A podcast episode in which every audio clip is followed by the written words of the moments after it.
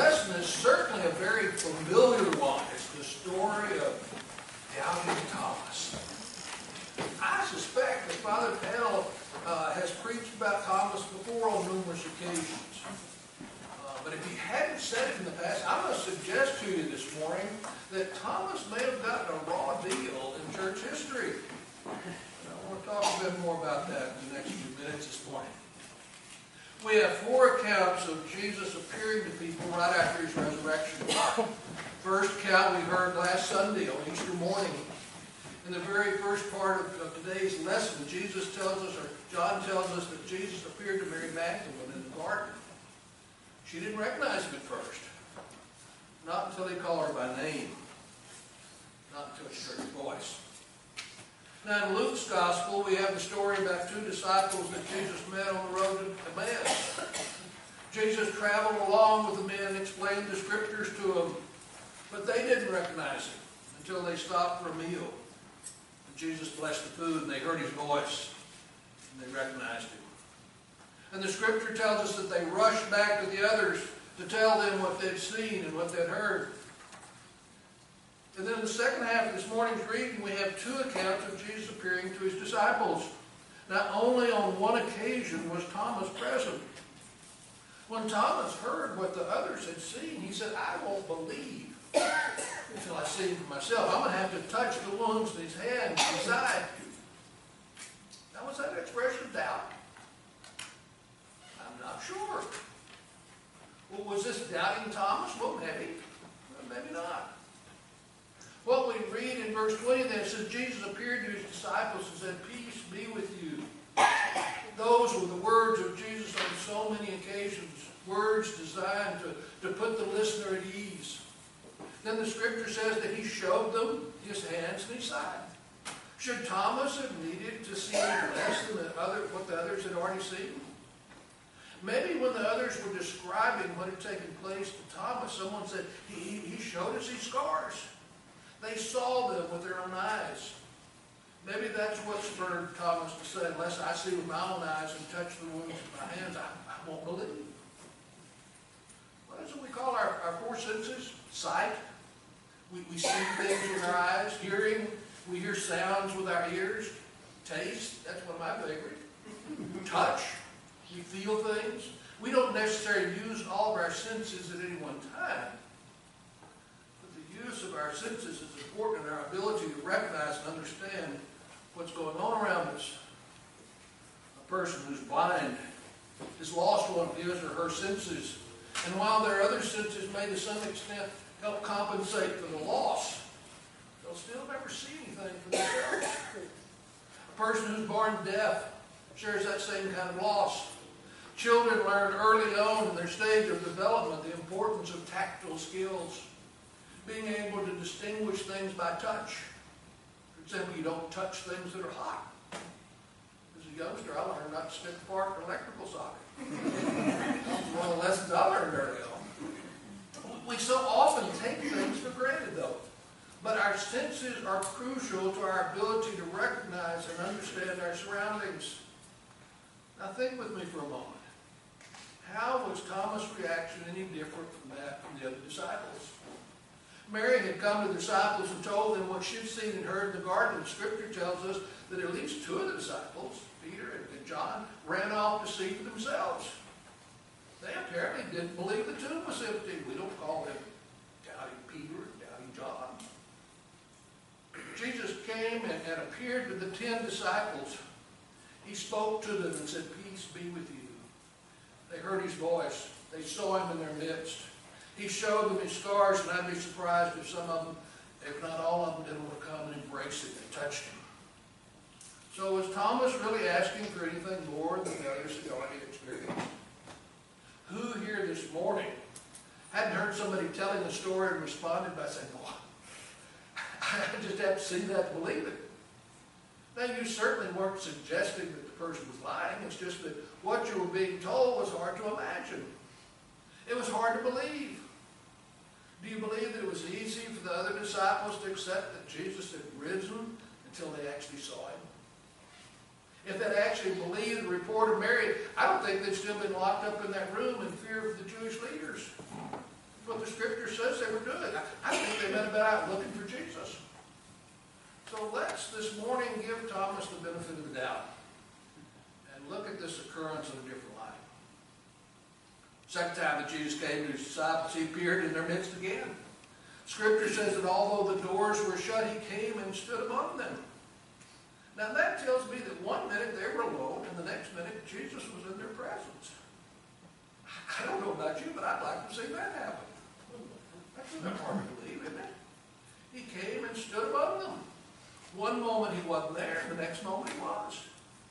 Now, if Jesus were to come today and stand here at this altar this morning, and you could see him with your own eyes, how many people do you think would believe you when you told them what happened here this morning? What you'd seen? I suspect that'd be a rather short list. But think for a moment. Shouldn't we all be in a position to go and tell others that Jesus was here with us this morning? We may not have seen him with our eyes, but hopefully we've felt his presence here in our midst. Isn't that what we're talking about? Let's look at what Jesus had to say to Thomas in his second appearance. Jesus said, Father, see my hands, feel my side. That doesn't really sound like a rebuke to Thomas. It sounds a lot more like someone who understood that we're not all alike. Some of us need more in order to understand and believe, and Jesus was willing to provide more to one who needed it. We don't know if Thomas actually touched Jesus' wounds or not. What we do know is that he cried out, My Lord, God. That speaks volumes to me. How Thomas came to believe is not nearly as important as when he did. when that belief came, he declared it boldly. There are many who would profess to believe in Jesus, but there's nothing bold about their witness at all. That's one of the things we need to remember. We are each called to come before God's throne boldly and with confidence. So let's go back to that first encounter for a minute.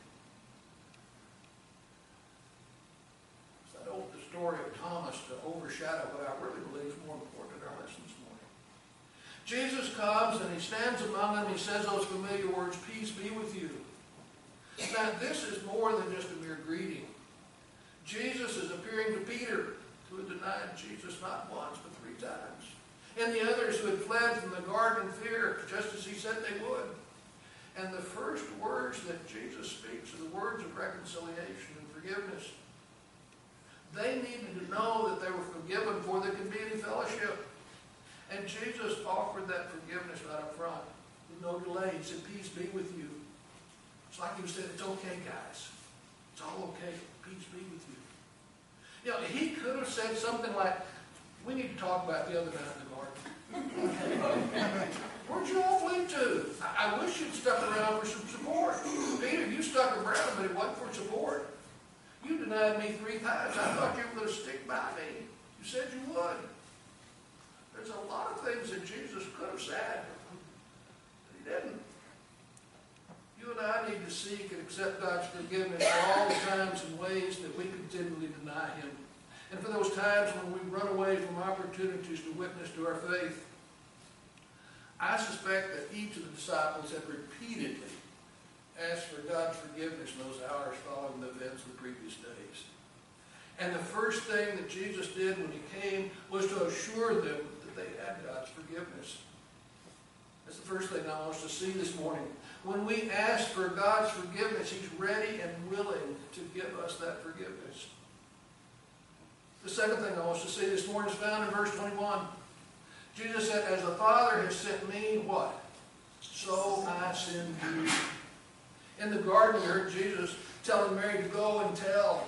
She was to go and tell others what she had seen and heard. And today, Jesus is saying the same thing to his apostles.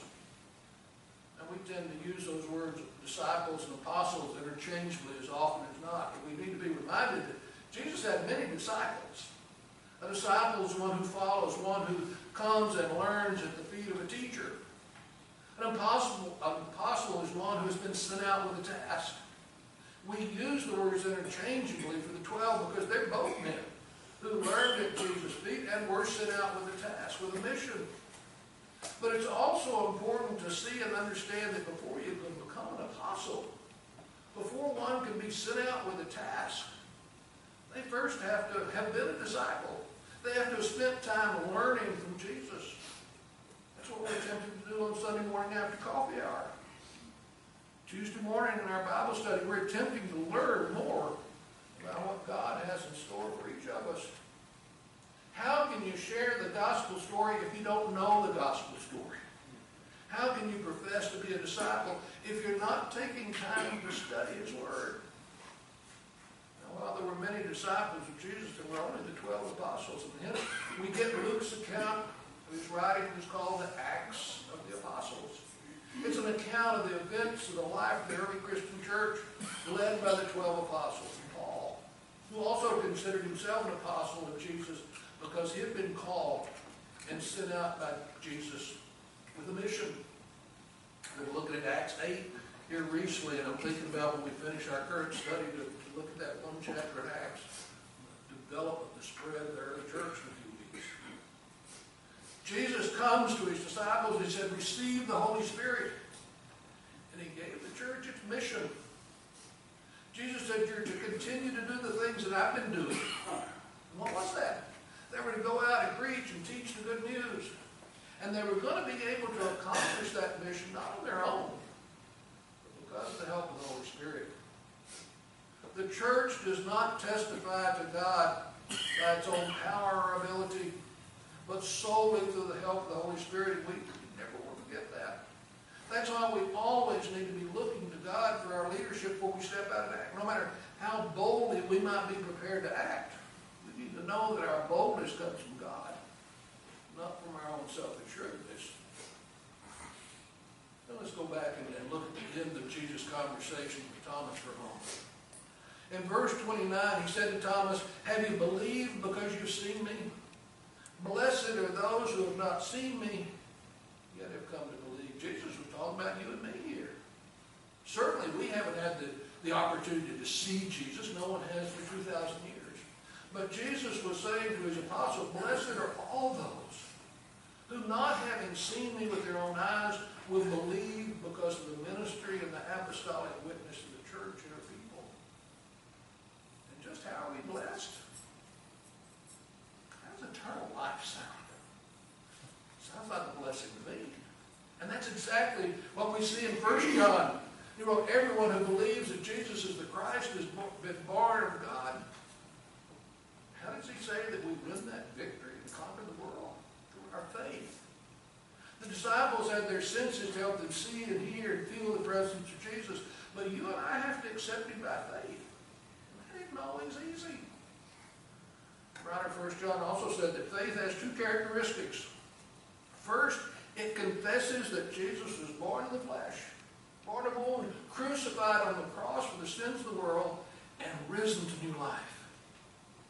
Jesus was the Christ, the Son of God. That's the first thing that our faith requires. We're called to believe that Jesus is the crucified and risen Son of God. That's the message of this Easter season. And the second characteristic is that our faith manifests itself in our loving actions toward our fellow Christians. Again, John said, everyone who loves the parent loves the child and the children of God. That's us. In the 14th chapter of John's Gospel, he says the same thing in a different way. He says to love God means to love His commandments, and His commandment is that we love one another. John is saying the faith that believes the whole story, human and divine, about Jesus Christ, and then obeys the commandment to love. That person is equipped to overcome the world. No obstacle, no opposition will be able to prevent their victory. That was true of the apostles. It was true of the early church, and I believe it's still true even in the church today. God's will for his church will ultimately come to pass in spite of the actions of his church. That's what Peter said to the religious leaders in our reading from Acts this morning. Peter stood before the high priest and said, We must obey God rather than any human authority. The high priest had told Peter and the others that they weren't to teach in Jesus' name, and yet that's exactly what they've begun to do right there in Jerusalem following the days of Pentecost. That's what apostles do. That's what the church is called to do, to preach and teach boldly in Jesus' name. You and I are called by God to boldly profess our the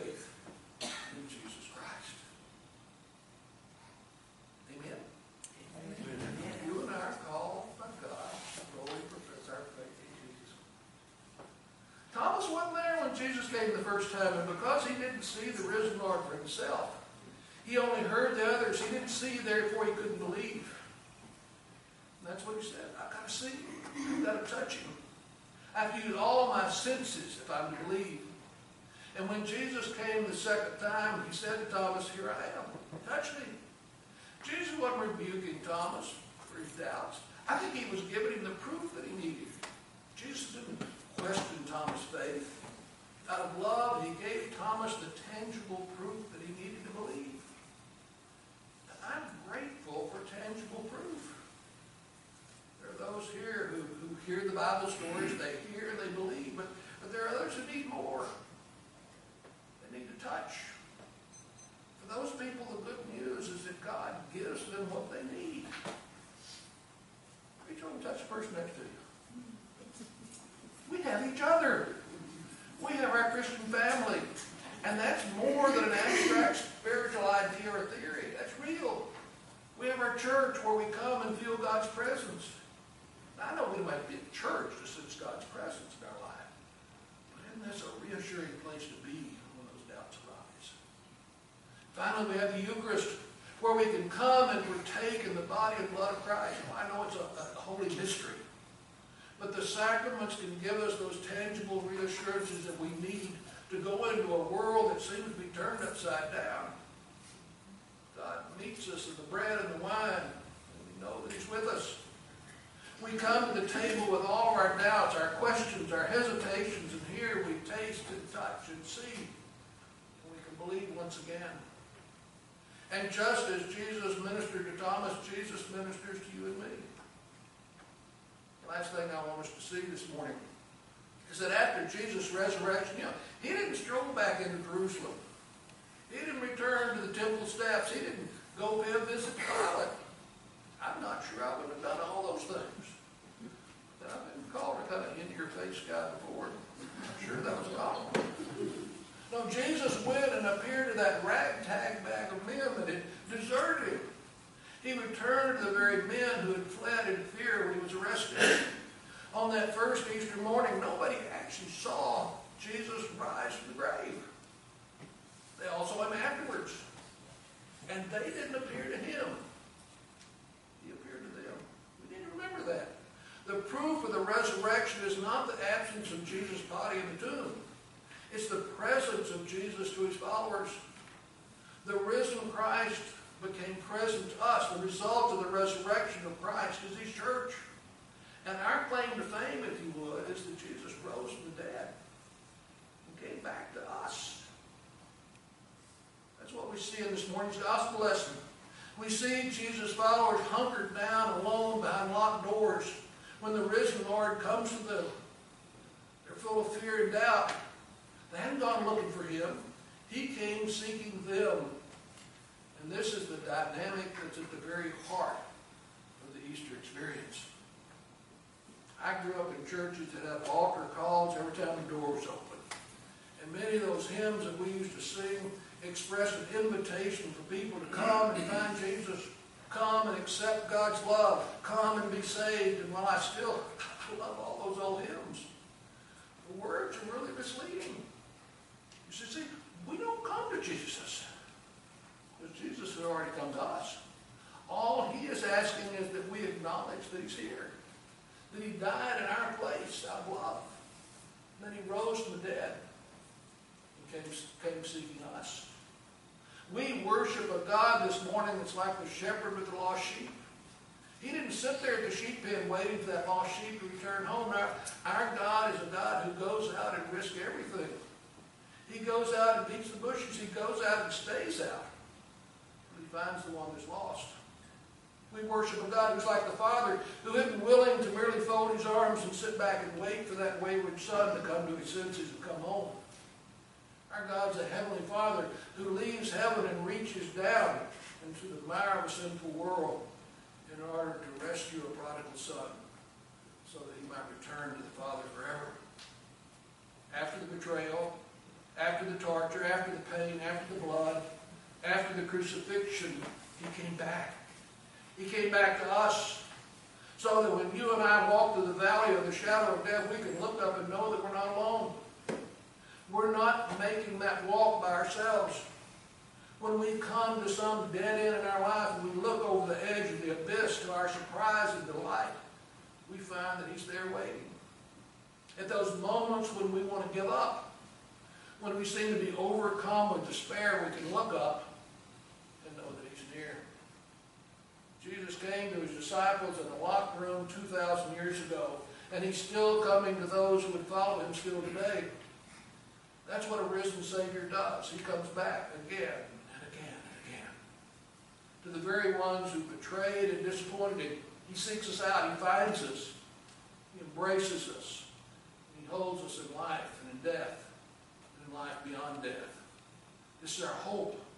Our faith rests upon an experience, upon countless experiences of Christ's presence among us. Last Sunday we celebrated His resurrection. This morning may we revel in the fact that the risen Lord came back to us.